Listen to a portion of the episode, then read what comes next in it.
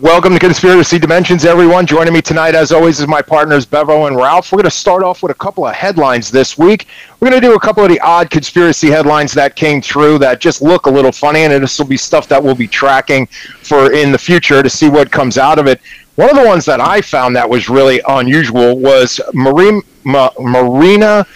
Abramovic was chosen to be an ambassador for the Ukraine to help with their school systems, I believe it was. If anyone doesn't know who she is, she's a very unique person in the art, I guess, uh, industry. And she is really well known for her kind of extreme art that she does. And she also has a lot of different. Um, not ties, but her artwork actually looks like a lot of occultic rituals.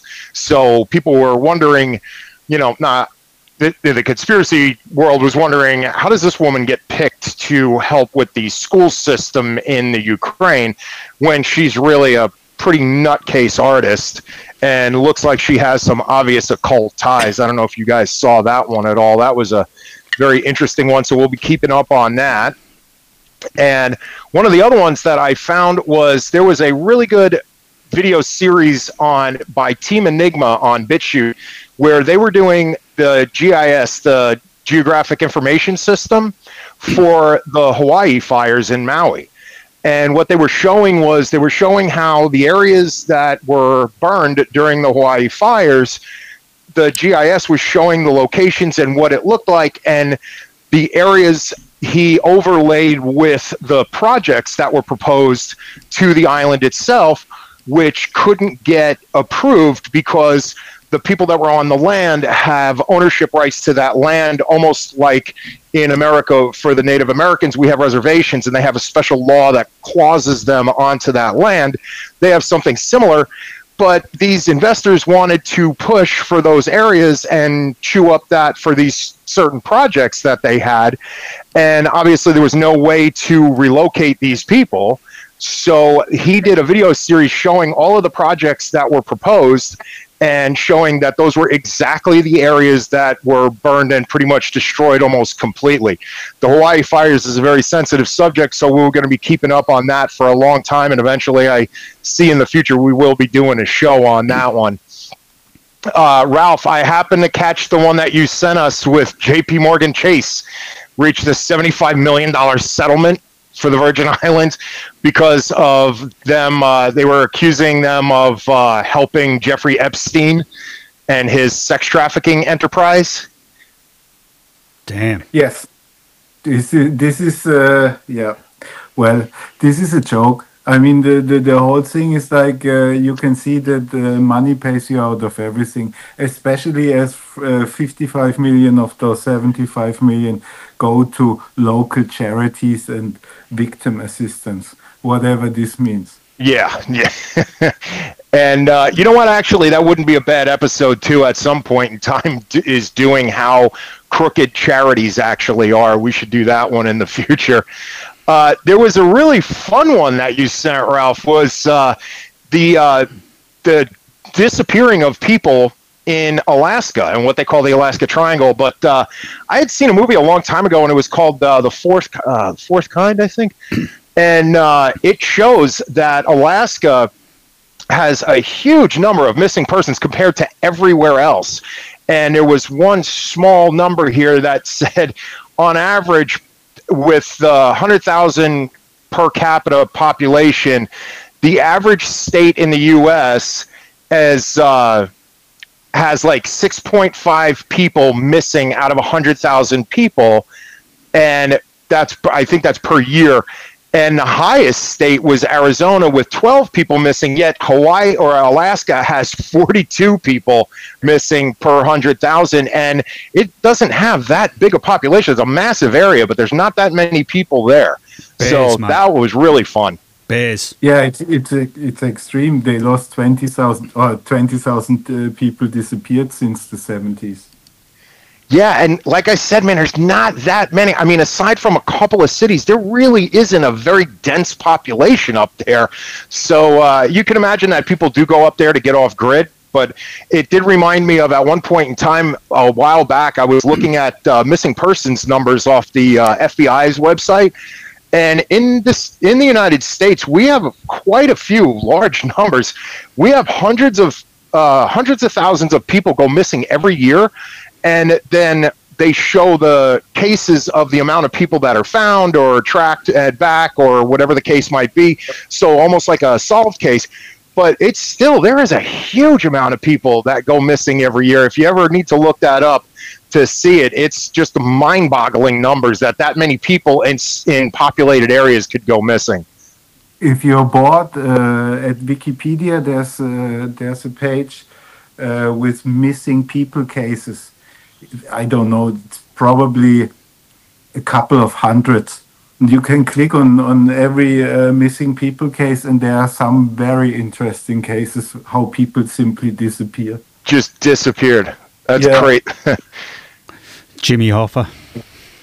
Yeah, well. Yeah, Jimmy Hoffa is one of the classics. I don't think it's too much of a surprise why that guy disappeared. But, yeah, uh, yeah, yeah. no, that, a good topic on that one. Also, um, there was one that uh, I you had sent where there was a man arrested and charged in the murder of Tupac Shakur. And the reason why I wanted to bring this up as a conspiracy type of subject was so this guy gets arrested. The thing is, is that when this happened, there was a lot of controversy surrounding it because there was, you know, p- people who are fans, they really go into the, you know, videos of what happened and stuff. And I mean, you're talking about, you know, uh, in Las Vegas, and it's one of the most heavily videoed places in the United States. And this guy got shot, and he's a you know very famous person. And there are people who look at those pictures like it was the Zapruder film, and they found that not everybody believed that the guy that got shot in the car was actually Tupac himself. So there was kind of a little conspiracy behind that. So I just wanted to throw that one out there because I was interesting that now this came out. Okay. Yeah. This is, uh, and especially the connection uh, to to Biggie was always uh, yes a lot of conspiracy surrounding this whole subject. But yes. this guy, as it says, this guy already uh, went to the police like years ago and said uh, I was in the car. Huh. But he says uh, the, the guy who got arrested now for the murder says uh, uh, his his cousin was the shooter. Oh, really? yes. Okay. All right. Let's see how that one unfolds. One of the other ones that came through that you sent, Ralph, was uh, police officers, and I believe this article is from Europe in some areas. UK. UK, and they are misusing their body cams. So what they were doing was either turning it off, or the film was getting used incorrectly in on social media, or they were actually um, that they would have the video got filmed during a uh, you know arrest or whatever that went bad, and then that those uh, that footage got lost. And let me tell you that it's not just there in the UK. This happens all over.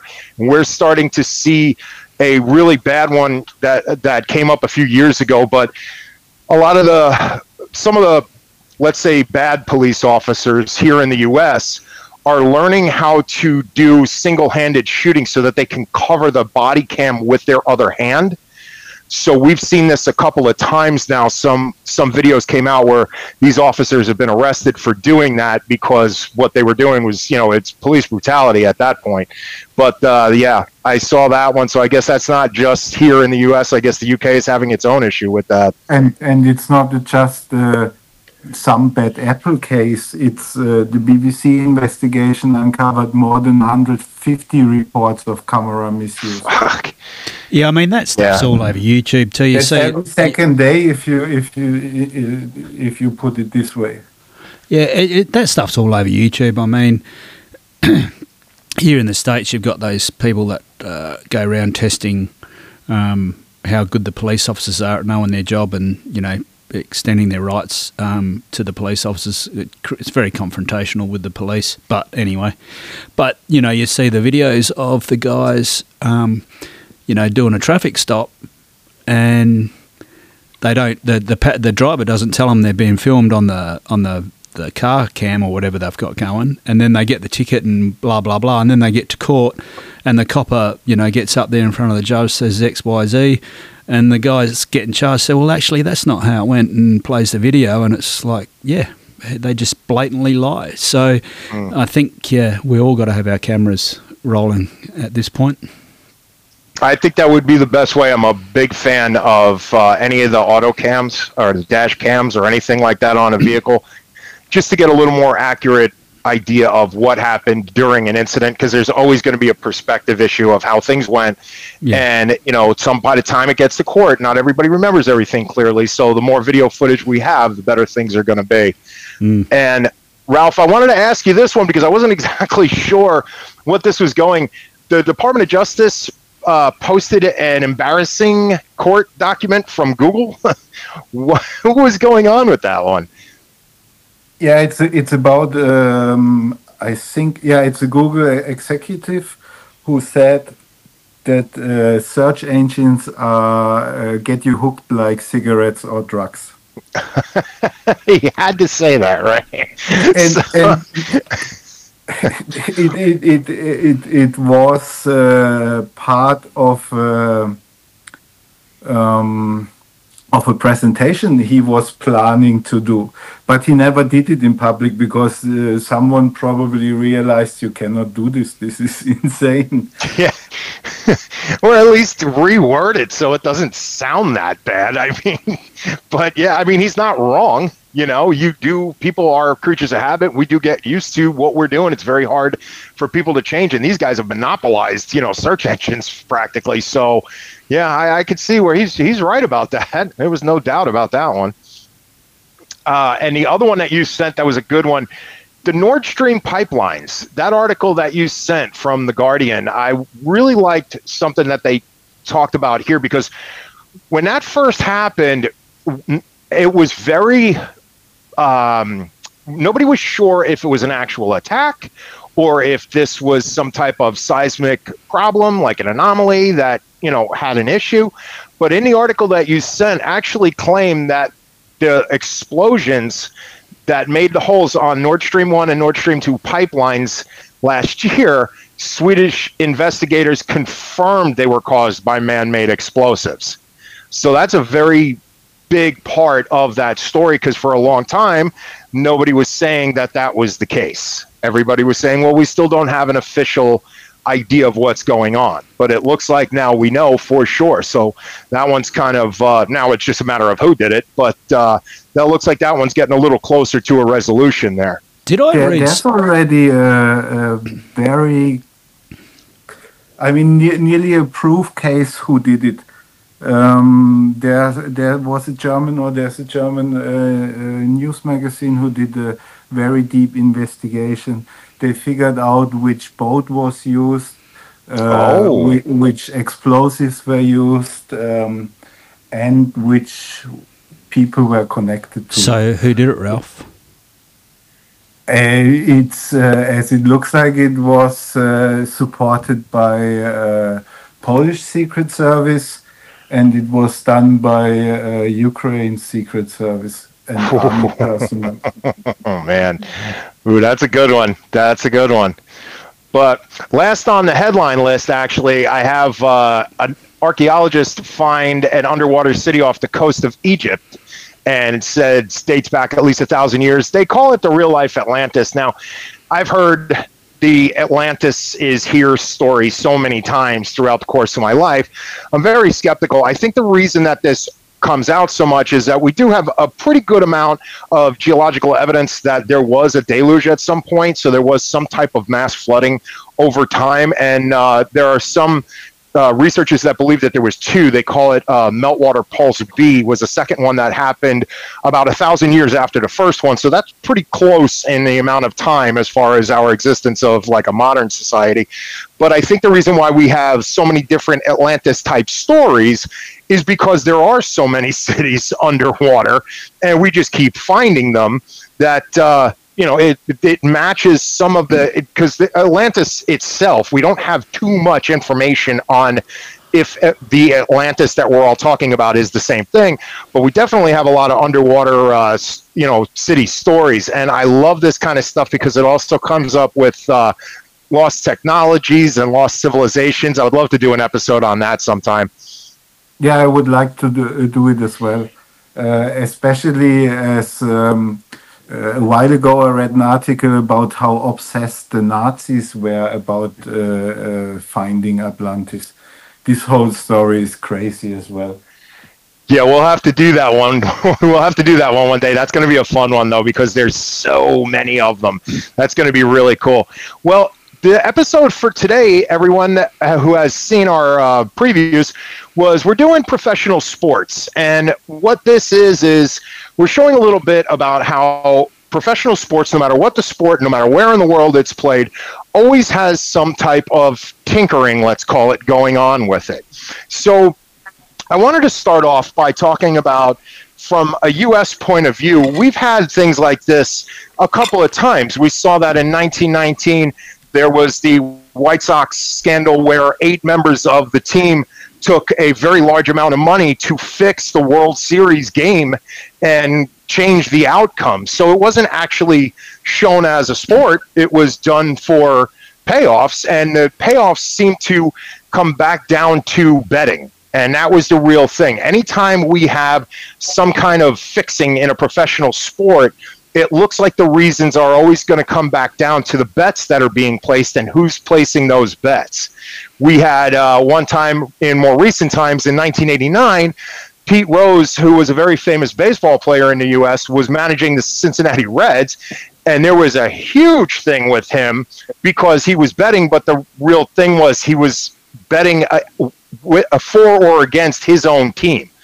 So there was, you know, a lot of controversy around that. It, it blew up like crazy. I mean, it was really big, big sports news, but not everybody wanted to cover that because it makes the sport look bad the thing that I wanted to get into with this sports betting issue was I found someone from the topic of the NFL, the National Football League, which is American football, is Dan Moldea. Moldea. Dan Moldea wrote a book called Interference How Organized Crime Influences Professional Sports.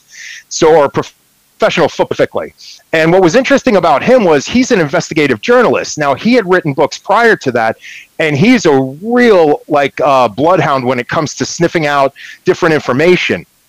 So he writes this book, and the thing is, this book came out about games in the early 70s and or late 70s, early 80s. From there, they, you know, he was saying that there are a lot of different people involved, and a lot of the people who were suspected of fixing these games were connected to organized crime in some way. So there's a ton of information on in this book. It was very big, but what I wanted to do was just hit the real quick highlights of what happened. So he finds out that in the past and at the time that he was doing it, that there was at least 26 team owners who had documented ties with the gambling community and organized crime then they had evidence that no fewer than 70 games had been fixed up to the time that he was doing it. What killed me was was that there was also 50 legitimate inf- uh, investigations within the NFL that were squashed. So what happened there was anytime somebody as a law enforcement agency came up with any of this information, the NFL has what they call NFL security. It's their own internal investigation group and they had a real tight connection with a lot of these agencies and said, "Hey, listen, guys, you know, let's not make a big deal about this because you know we really set a good you know mood for the Americans and and we." You know, make it a nice a nice sport, and we want to keep it that way. So if you guys start making these investigations, you know, public knowledge, it's going to make the game look really bad, and people are going to start losing faith in us and the entire franchise. So after that, this guy, Dan, who wrote this book, said, you know what? This is what I see. And he has a couple of interviews on YouTube that you can see from back then. He goes, This is what I see is going to happen in the future. So he said, At the current time, these NFL franchises make a lot of money with their television contracts because they gather such a big uh, viewing audience. And he said, but at some point, it's not going to be enough to cover it. Now, at that time, gambling was very restricted in the US. So people were usually using illegal bookies, which were had mob connections. He said in the future, he goes, I see that gambling is going to become legal so that this way the teams themselves can actually start setting their own lines and making their own bets even at the stadium. The problem with that is once you do that, you also have the ability to fix a game because if it's your team and you want it to win and or lose, you can do that depending on how much money went into the bets that you're going to cash in on. So it became a business model. Then and and back then everybody said he was absolutely crazy. They said no way, you are nuts. This is never going to happen. And then in 2018, 29 years after he said this, the Supreme Court, in during one of the cases, struck down the law that prohibited states from legalizing sports betting. So that did the exact thing. And what Dan had said in his book was, you know, these guys who run these sports, they're the ones saying, look, there is a ton of money going into betting. We're not getting any of it, but it's going to the mob and we're doing all the work. So why the hell should these guys reap all the benefits of this? So this is why so many of them were connected. The names went on forever. The amount of people that were in on this were ridiculous. So it was players and it was owners and it was just about everybody, but the main people they went for were the referees. So nowadays, I started this out, and I remember a while back when you finally had things like uh, TiVo and ways to uh, videotape a game, you could actually look it up and go back and see plays that you felt there was something fishy going on with it. And there were a lot of guys on YouTube that said this, and they said, "Yeah, here's one example, here's another example," and everybody always, you know, gets very upset when their team loses. But on this guy's book, this guy comes out and says, "These are the people involved. This is exactly how it's going to go." And this is what we're worried about. To give you an idea, he actually brought all of his information and some of his informants to the FBI, who was doing a joint project at the time with the IRS, wondering where these referees and these guys were getting all of this money in their accounts. And the project was called Layoff. So, Project Layoff was investigating the NFL at the time. And then all of a sudden, and he was helping them. And all of a sudden, the project got closed really fast and everybody stopped doing the investigations and NFL security took over.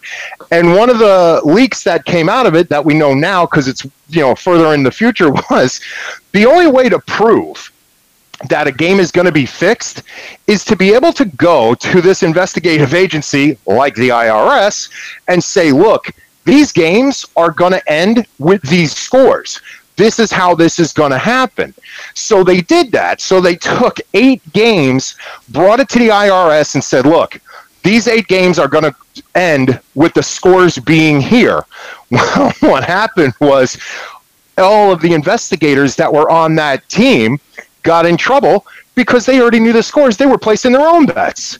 So this whole thing, this whole thing blew up inside the IRS. It's like you guys are supposed to be, you know, going after these guys. You're just becoming part of the problem. Got a, so what? Got a couple of questions there for you, new one. Sure, so, sure. Um, not familiar um, as you probably are with your with your national sports, but are the bets that are being placed more for the outcome of a game or individual?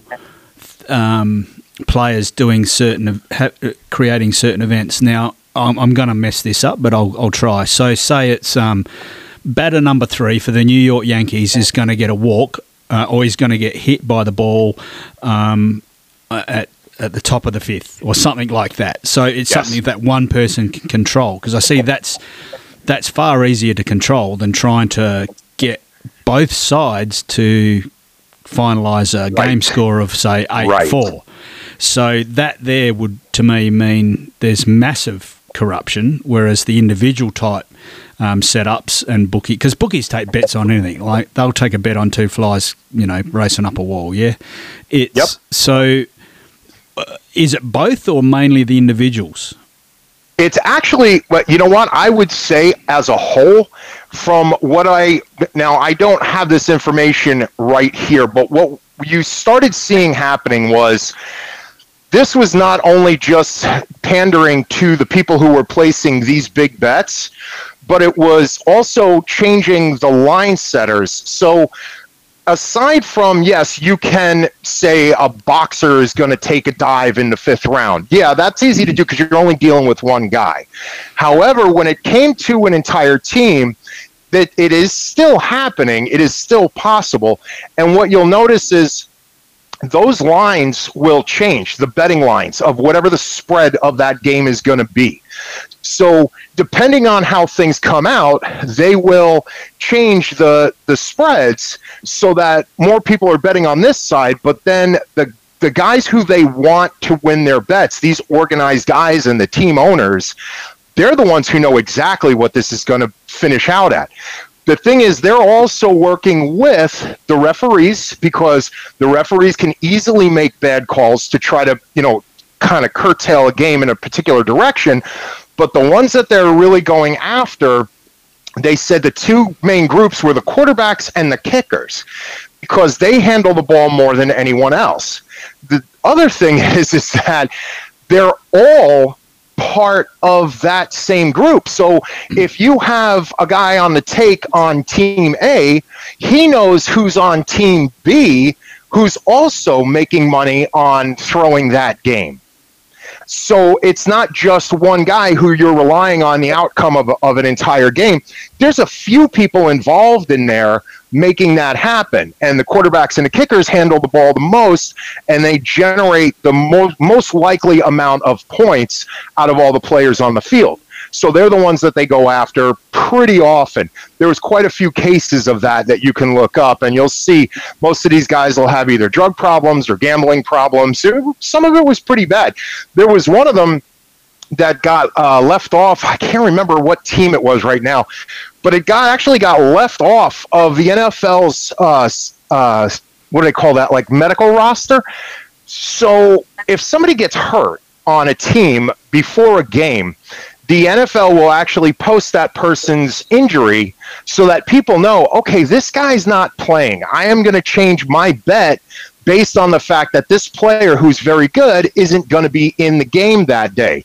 There was one of them where inside the during the final game during the Super Bowl, the entire team was offered food by the the stadium that was hosting the game, and every single one of them the day before got food poisoning from that food, Ugh. and they lost they lost the game. The thing is that was known by the people involved, like the players and the team owners and things like that, but it wasn't known to the general public because they never posted it on the medical rosters.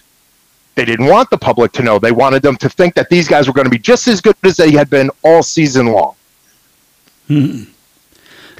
so the other thing that I pick up with all that, and you said a little bit about it before, is when they had the FBI and the IRS and the like investigating, that the NR no sorry the NFL's um, investigative body seems to have more power than your three letter agencies because they can take control of the situation. But from my point of view, you've got laws for everybody, and it doesn't matter whether you're a sports person or not. If you're breaking the law, then it needs to and it's be investigated. The the NFL shouldn't have be able to say anything right. or, or, or interfere at all and the investigation should continue, and that person should be um, charged and what have you as needed. But you're telling me that that's not what happens.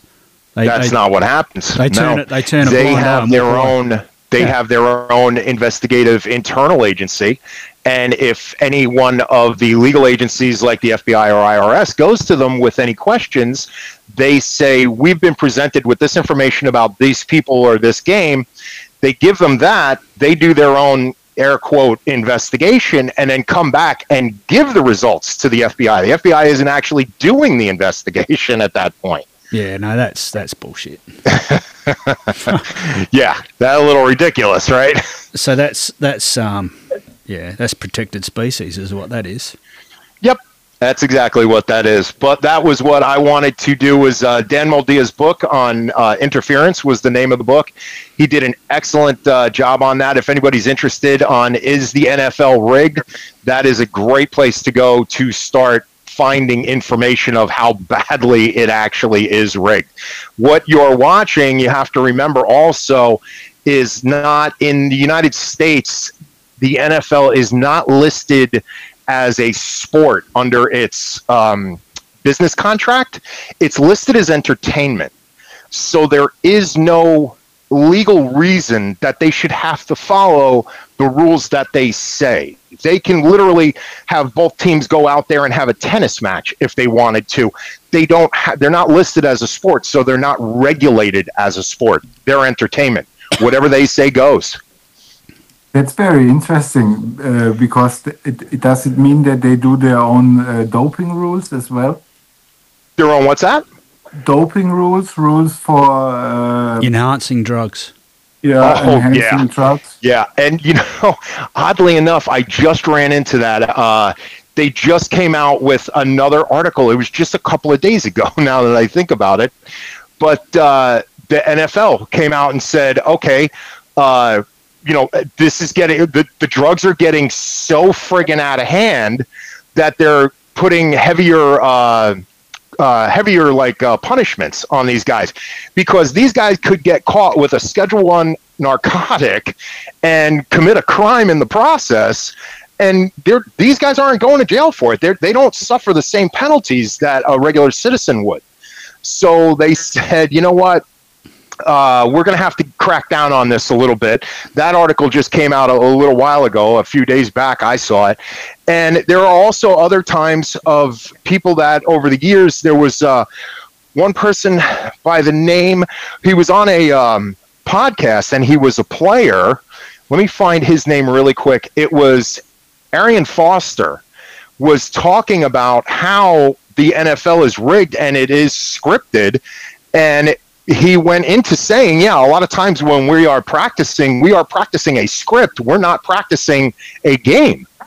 Now, a lot of people got on him, said, oh, well, you know, he didn't, he was just joking around. That's not true. That's not serious. But not everybody believed that. And God knows why the hell he would say that on a podcast for whatever reason. Yeah, so we do have players that have come forward and said, yeah, you know what? This is, there's a lot of fixing in these games. Oh, yeah, I had a guy the other day tell me, he said uh, that uh, the, the the worldwide of wrestling was rigged and scripted. I told him that's bullshit. You know, you know what's crazy, Bevo? I thought about that. So I actually was very young when when this started to come out, and people started talking about it. And I remember being in school, and some guys going, "You're not going to believe this, but wrestling is fake." No, Now, no, the, no, The thing is, people actually did believe it at one point in time that it was real. The problem with the NFL is the same problem. Yeah. It is so deeply embedded into our culture now. Could you imagine what would happen if we found out that every single game that you guys watch, you know, that everybody's watching is a just pile of crap that's been scripted before the season even started. I mean, it would just destroy the the motivation in this country of any type of entertainment like that. Yeah, and I think uh, that's a worldwide problem. And, you know, it appears from what you're telling me, the American sports people get a free pass, um, as they do in Australia, and I'm sure they, the soccer players in Europe or the football players in Europe do.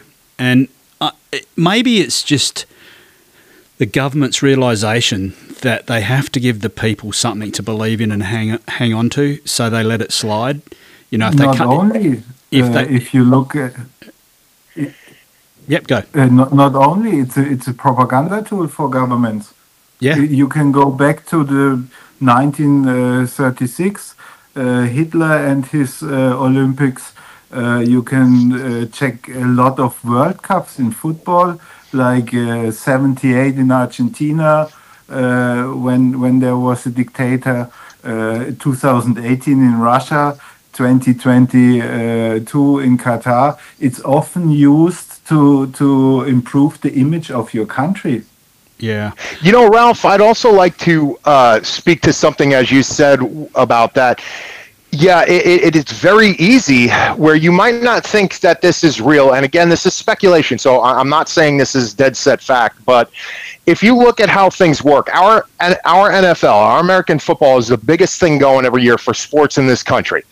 Every time our country has gone to war, we would have some team like the Patriots win, right? When Hurricane Katrina happened and decimated New Orleans and most of the Gulf in Louisiana, the New Orleans Saints won the Super Bowl that year. Now, that might not seem like that big a deal, but if you looked at their past records and their players, that was a very unlikely thing to happen the year after. You know, that nobody really saw that coming. There are other things that we can get a little bit even deeper into last year when we had the entire war going on with Ukraine and Russia, the Ukrainian flag is blue and yellow. Every one of the professional sports teams in the United States that won their championship games colors were blue and yellow and on top of it they all played their final games against teams whose banners were red so you got to look at it and go, you know, what are the friggin' odds? you know, pick yeah. two colors, pick any two colors in the world, and say next year every single team that wins the championship games is going to have these two colors as their uniform. That's pretty outrageous to be able to pull that off, you know? Once in a lifetime, mate. Once in a yeah, lifetime. but this yeah, I, so, I realized when I checked the World Cups in football as well that very often the host of, of the World Cup does very well in the tournament. Bless the host of the World Cup, what's that? Yeah. The host of the World Cup often does very well in the tournament. Yeah, that's home ground advantage, Ralph. I mean, that that's no biggie. I wouldn't have thought. You expect to play well at home. I mean, you know, I will say this, Bevel. One of the other things that you'll notice as a as a pattern that emerges through NFL's football, when we play the Super Bowl, there's only a few stadiums that they do it in because of the weather. So those teams generally are there, and it's looked at as a business opportunity. The team that usually plays in the Super Bowl isn't the home team.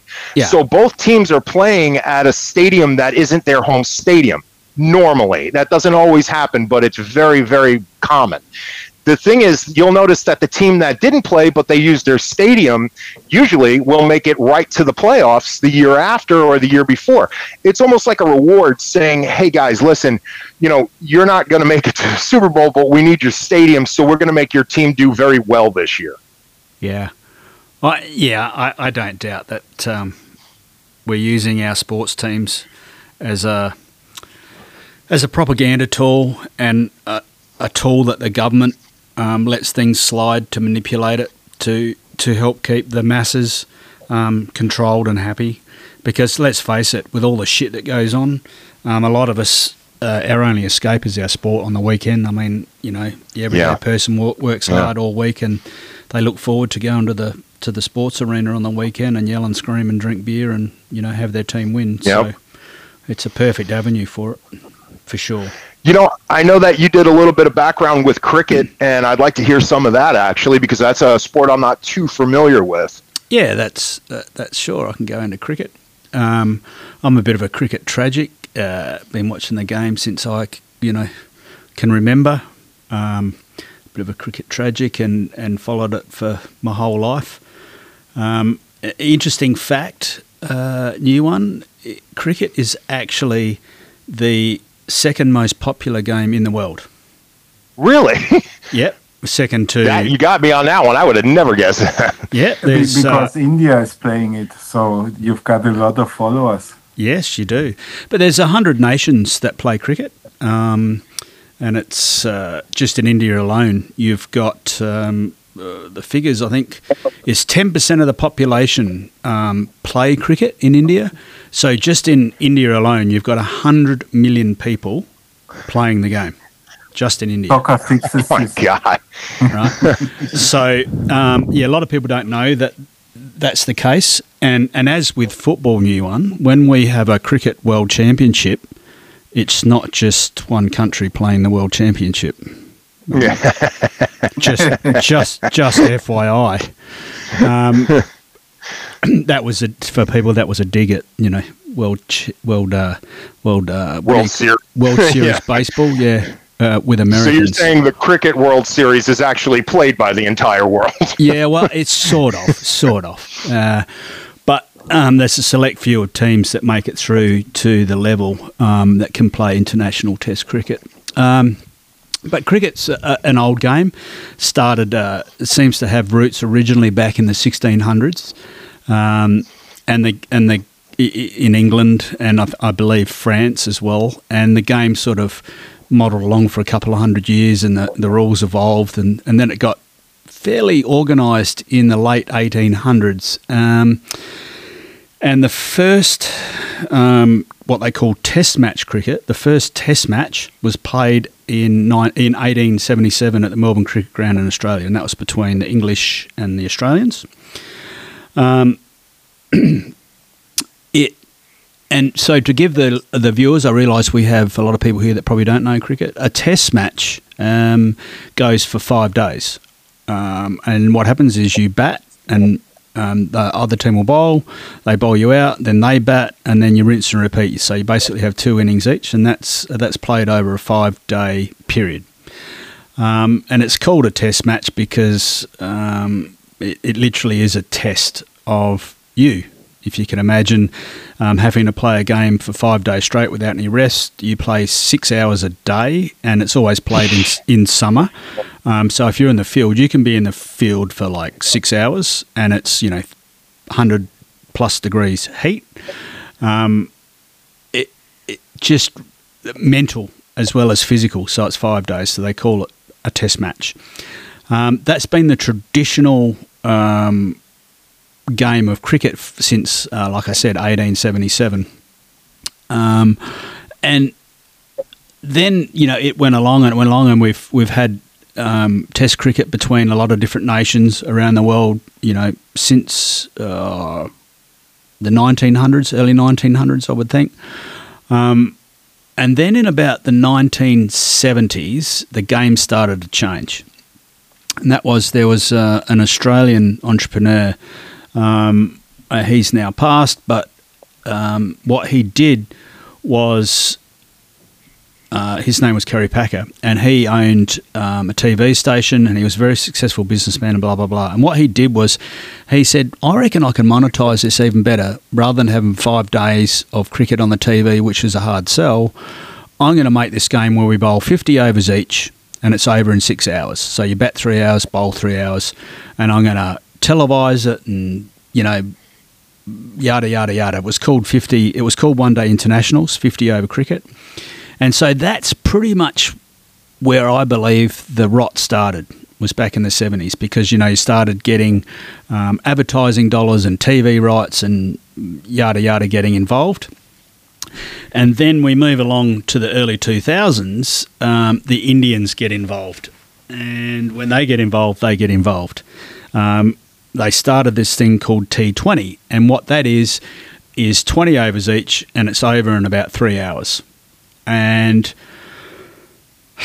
that started in the early 2000s and this is where the corruption and the bribery and whatever you can think started um, so for instance now the the players can earn and the IPL which is Ind- I- Indian Premier League it's only a 2 month season. And a player from and what happens is you've got all these teams that are owned by rich businessmen and they go and scout players from all over the globe to build their you know super team so to speak. And these players they can get paid two three four five million dollars for their for their season depending how big they are. And that's two months? yeah two months. Like eight weeks. All over. Done Damn. yeah This sounds lazy. yeah so this is you. You play two games in in uh, two months, I think. I guess they they take so long. No, no, these are the T20 games, Ralph. They only um, 20 overs each, so they're over in six six hours. This is what ah, I'm they saying. changed the rules a couple of years ago, I, I think, or Yeah, no, it's just the development of the game. It went Test match cricket, then you had one day international cricket, which was 50 over game, and now it's the T20. um, is the more modern short version of the game. We still play test matches, which is the purest form of the game, but the T20 and the 50 day, uh, 50 over is like the, you know, more for TV and and you know generating cash. So just to give you an idea of how much money is involved, um, in the 90s, the whole um, TV rights and revenue was about 50 million. In in the around the 2010, it was 550 million. Shit. And now the the the money that's involved is one and a half billion. That's with a B. So, My and, and so, God. yeah, the TV rights um, are the main forms of revenue, and they're coming from your three main teams, being India, England, and Australia. Um, and India alone has 1.3 billion viewers.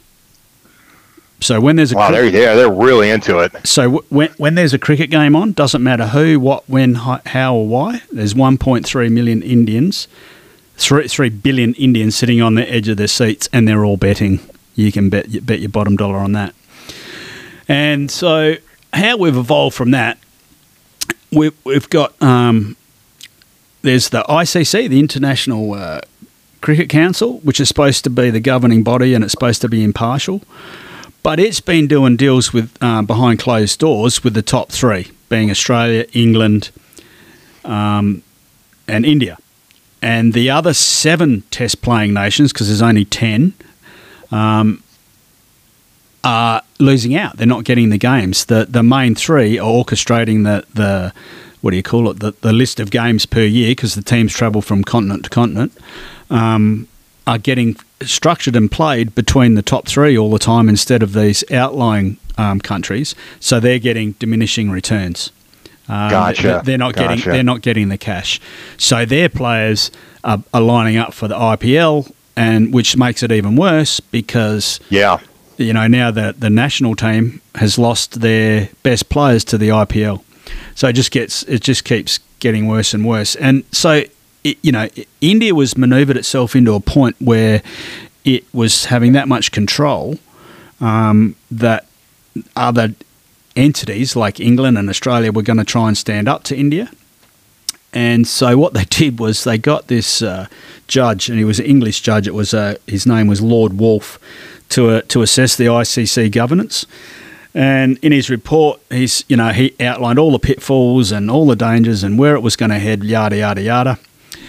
And then the ICC had a massive um, meeting after all this over a few years, and it was held in Dubai. And they had this massive meeting and invoked all the new governance. And guess what? None of uh, Lord Woolf's um, uh, things that he said should be, you know, implemented, and this guy was a judge, were implemented, and they just restructured the rules to suit the main big three. Ah, so So then nothing got accomplished. no, So- yeah, well, it did. It, it secured the, the the revenue for Australia, England, and and more so India. But they did. Unreal, man. Yeah. These guys. Yeah, but the English had a had a little try, and what they did, that Giles Clarke, he was the chairman of the English cricket. Um, what he did, now this is this is bizarre. What he did, he teamed up with oh, what was his name? Um, Texan. He's a Texan billionaire, Allen Stanford. You you would know that name? Mm, No, no, I don't. Yeah. Okay. Well, here's a, a, a Texan billionaire, and what um, the the English Cricket Board did was said, we'll team up with Allen, and we're going to run this competition, and the winner will get a one-off payment of twenty US million dollars. Right. So they had this they had this tournament, and as always, it was fixed, etc., etc. but that wasn't the problem. Um, Allen Stanford was being investigated by our good friend, at, our good friends at the SEC, and they uncovered America's second largest Ponzi scheme worth eight, eight, eight billion dollars, mate. This guy, and the SEC put him in jail, and they gave him. This is how bad it was, mate. They gave him hundred and ten years. Guys, I'm amazed he actually went to jail. yeah, and for 110 years. So, so basically, what England done, they they got into bed with this guy, um, this Texan billionaire, and the whole thing was just a shit show. And then he gets, you know, found out to be a fraudster and yada yada yada. So that left egg on the face of the English. So now they're they're screwed. So then they start sucking back up to the Indians, um, and sort of that's how it rolled pretty much till the till the present day. I mean, I could go on for hours about this stuff, um, but just some of the interesting stuff that I, I came across that I didn't know. There's a couple I didn't know. Um, the ICC distributes about seventy percent of the money between those two, three na- the the three top nations I mentioned, and then distributes the rest to um, other countries for cricket development, etc., etc.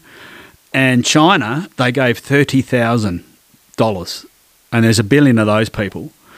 And the the Chinese came out and said, well, once it becomes Olympic sport, um, the Chinese government will give tens of millions of dollars to develop cricket because you know they want to win all the, the Olympic medals. And this went to the ICC, and the ICC said no. So Huh. funny, funny that. But t- further to that, I do believe that the there may be now going to be cricket in the 2028 Olympics in Los Angeles. Really? Yeah. Wow, that would be something to see. So you Holy guys are going to get your first look at the uh, Olympic cricket. Um, and interestingly, cricket was in the Paris Games in 1900. um, and I'll, I'll keep moving along. I've got a bunch of other stuff that I could could pile out. But go, you can you can go on. It's just eight more minutes, so yeah, well, I want to hear some football antics, Ralph, or soccer, should I say? Ah, I can get into it. I, I mean, um, Yeah, Uh, I'll, I'll just give you a list. Like I've got probably. I know I have to have a list and read off it. I'm sorry because some of the names are really, really hard to pronounce. Um, but and this is just uh, um, a few of them. The the Chennai Super Kings, which is one of the um, main teams, is owned by this guy called Srinivasan, and he owns China Cement. Uh, sorry, India Cement. Um, and he's been basically the big bully because he's got so much money and he's on the uh, India Cricket Board. And they changed the rules because you weren't allowed to own a cricket team if you're on the board. So they changed the rules so that he could actually own a team because he's on the on the Indian Cricket Board. But anyway, they arrested his son-in-law um, for placing illegal illegal bets and tipping off the bookies. And his son-in-law and his son-in-law also works for Indian Cement. So, dude, th- the corruption is deep. But anyway, these um, th- here's some I'll reel off. There's uh, Muhammad Azharuddin. I remember watching him play um, in 2000, and he was a former Indian captain, right? Was banned from cricket for life, so he'd done some bad shit. He's banned for cricket from life um, for his involvement in back match fi- fixing. Saleem Malik from Pakistan was banned for life, um, also for match fixing. Um, Muhammad Azharuddin, India, Ayaja Shah, Sh- Sharama, and AJ J- Jadeja, all from India. They all got done together. There was a big scandal, um, and they were they were done for five years each. Uh, there's a guy from West Indies, Marlon Samuels. Um, he got done uh, a two-year ban for uh, passing on team information to a bookie. Um, then we have uh, Sh- Sharjeel Khan from Pakistan and Khalid Latif from Pakistan. Um, banned for five years uh, for spot fixing, um, and then spot like spot fixing, um, which uh, spot fixing they they refer as like it's like an individual thing. So in cricket, you could you you do a thing you can bowl or no ball. So someone would place a bet. I bet you this dude will bowl a, bowl a no ball in the fifth over, ball four. And sure enough, this guy bowls a no ball, fifth over, ball four. Guy wins a million bucks. So this spot fixing was rampant on the subcontinent, like the Indians, the Pakistanis. Remember, I'm saying there's 1.3 billion.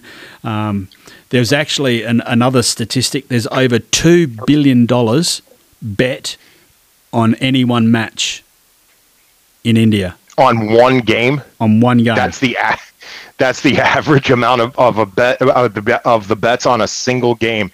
When you had said these numbers before, that immediately when you're talking start talking about money numbers this big, that is just a magnet for corruption. Mate, you know? it's out of control. So you imagine, I mean, there's a hundred, hundred, um, oh, a, billion Indians watching. Uh, I can guarantee you, uh, ninety percent of them are, are betting. Um, to get to two billion doesn't take a lot because then you've got the Pakistanis and, and also the rest of the world. Um, so yeah, two billion a game. Um, uh, another one that was done was Imran Khan. Now he was the captain of um, Pakistan, and after he um, retired from being captain of Pakistan, he became prime minister of Pakistan, and oh he and he was jailed on corruption charges. Right, so you don't think he was? Um, yeah, while he was playing, Yeah. he was fixing games too. Yeah. what killed me during this list that you were talking about was when I brought up that baseball player Pete Rose. Yeah. When he got in trouble for everything, there was a couple of things that happened at that time. One of them, they banned him permanently from baseball. And at the same time, with the person's book that I had told you that I was reading, that had come out about that, the NFL commissioner was the guy who was getting the most flack for corruption in the NFL. And he was the commissioner for God knows how many years. As soon as that happened with Pete Rose, I think there was a lot of worry about what would have come out if there was a full public investigation. The NFL commissioner retired the very next day out of the blue. Yeah, That was it. He was done. So, and I had a laugh because like these guys were out permanently, and you're reading your list and and you're telling me that they're getting like two year suspensions, three year suspensions. like, that's not really that much of a punishment when you Uh, think about it. Th- There isn't. I mean, it, obviously, it depends on their involvement and what they did. But there was a bunch of them that got life bans that are run out. But these are just the scapegoats too. The you know the big money. These are just the individuals, mate. You, you haven't even touched on, and you, you'll never find out because they have too much power. And in India, um, you know, it's a bit of a closed sort of um, secret. But the like the guy that I said there was the owner of um, the team that we spoke of, I can't even remember or pronounce his name. Um, he is he's placing bets through his grandson, through his, his son-in-law. you know, he's a he's a billionaire, right? Owns the team. He's on the board. He's getting matches fixed so he can you know pay for all these players. The money's got to come from somewhere. Um, and just one, one other one that I, I want to um, for cricket lovers around the world is a South African. Um, was Hansi Cronje. He was the captain back in um, pre 2000, I would say.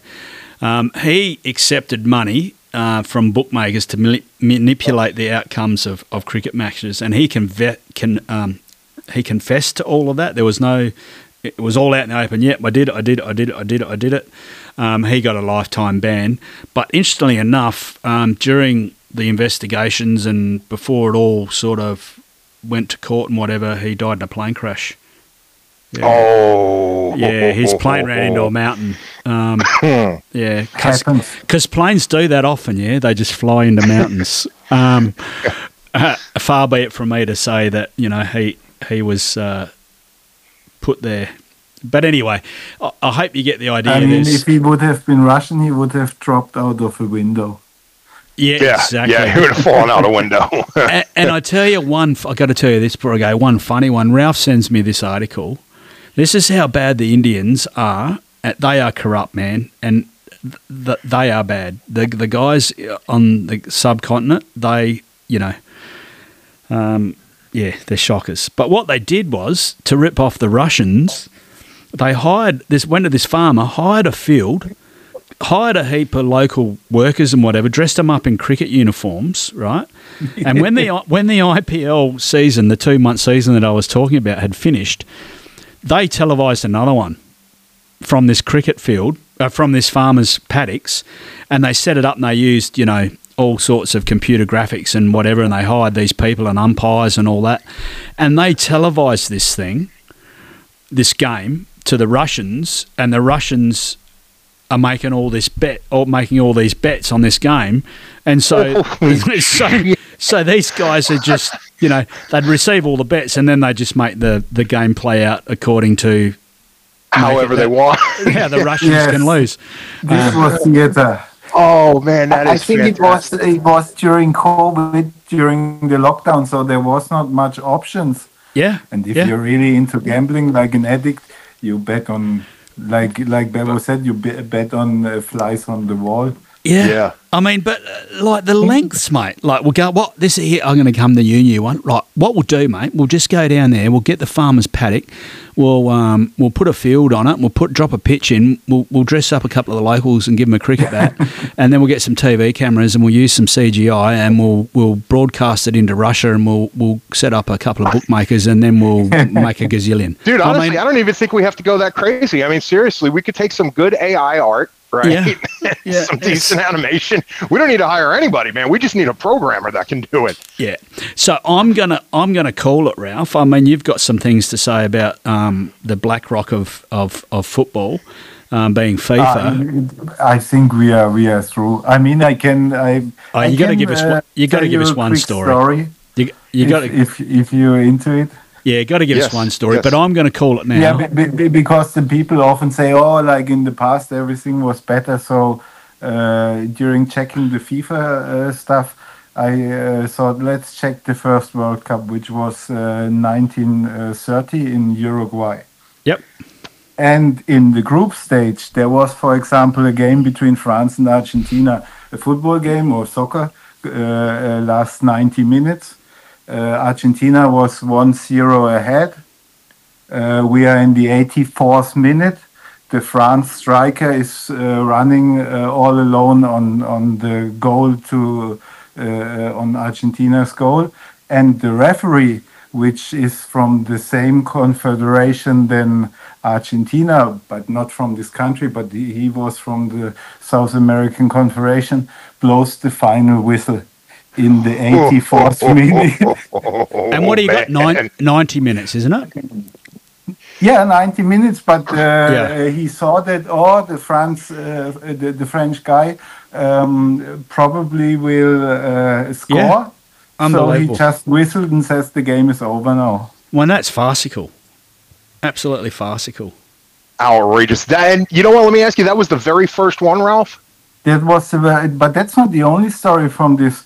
Uh, for example, the coach of Bolivia uh, was referee in other games where Bolivia was not playing. Oh, that's this is fantastic. insane, no? Oh, that's fantastic. Oh no!